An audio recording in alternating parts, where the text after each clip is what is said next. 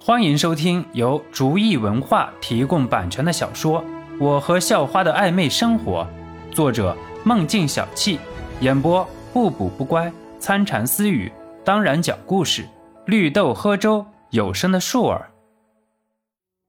第一集。肖诺，我的作业。肖诺身边一声尖叫响起，紧接着肖诺被拍了一巴掌。我擦，什么玩意儿啊！肖诺揉揉眼睛骂道：“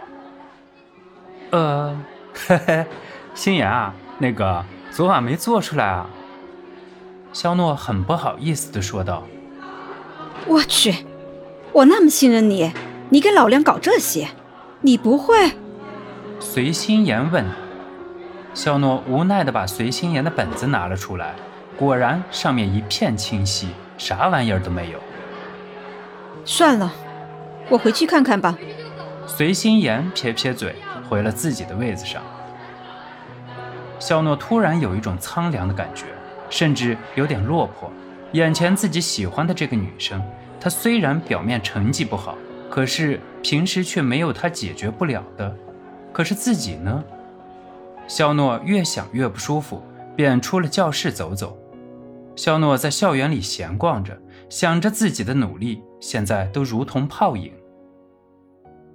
你大爷的，没长眼啊，还撞老子！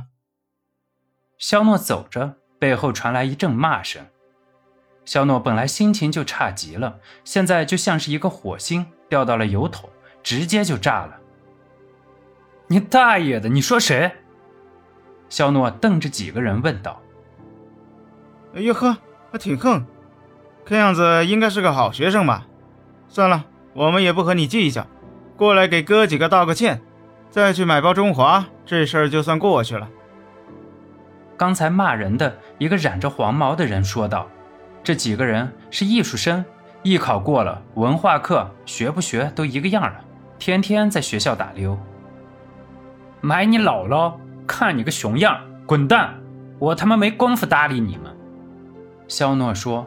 平时肖诺身边也是有几个很铁的哥们儿，打架也没吃过亏，可是现在肖诺是自己一个人。不过肖诺可没有心情想了，转身就走了。我擦，哥几个教育教育他，好学生也不能给脸不要脸。黄毛说道。黄毛说完直接带头就冲了过去，一脚飞踹，直接踢在肖诺腰上。肖诺一个踉跄就倒在了地上。平时如果一个人，肖诺也不会起冲突，可是现在高考压力，热血早就控制了冷静，哪管3七21，直接爬起来就干。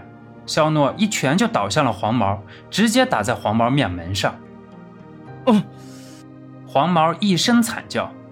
肖诺平时很注意锻炼身体，所以力量比一般人也大一些。黄毛两个鼻孔都流出了血，而且鼻子歪向一边，很明显鼻梁断了。妈妈嘞个红！这个时候几个艺术生才反应过来，原来肖诺不是平常书呆子，还是有几分手段。于是几个人便和肖诺扭打在一起。肖诺没有说什么话，只是闷着头握紧拳头轰向一个个敌人。如果让肖诺和一两个人打的话，肯定不吃亏，可是现在3、4个人，虽然肖诺的拳头也会打在人身上，可是当打到别人的时候，肖诺身上则要挨上3到4拳。但是肖诺已经完全血气上涌了，哪里还管痛与不痛啊！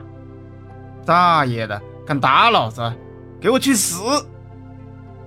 黄毛刚才先用纸巾把鼻血堵住了，然后看着路边有根钢管，直接抡起来就砸在肖诺脑袋上。肖诺感觉脑袋猛烈晃了一下，可是还在打斗着，只是已经力不从心了。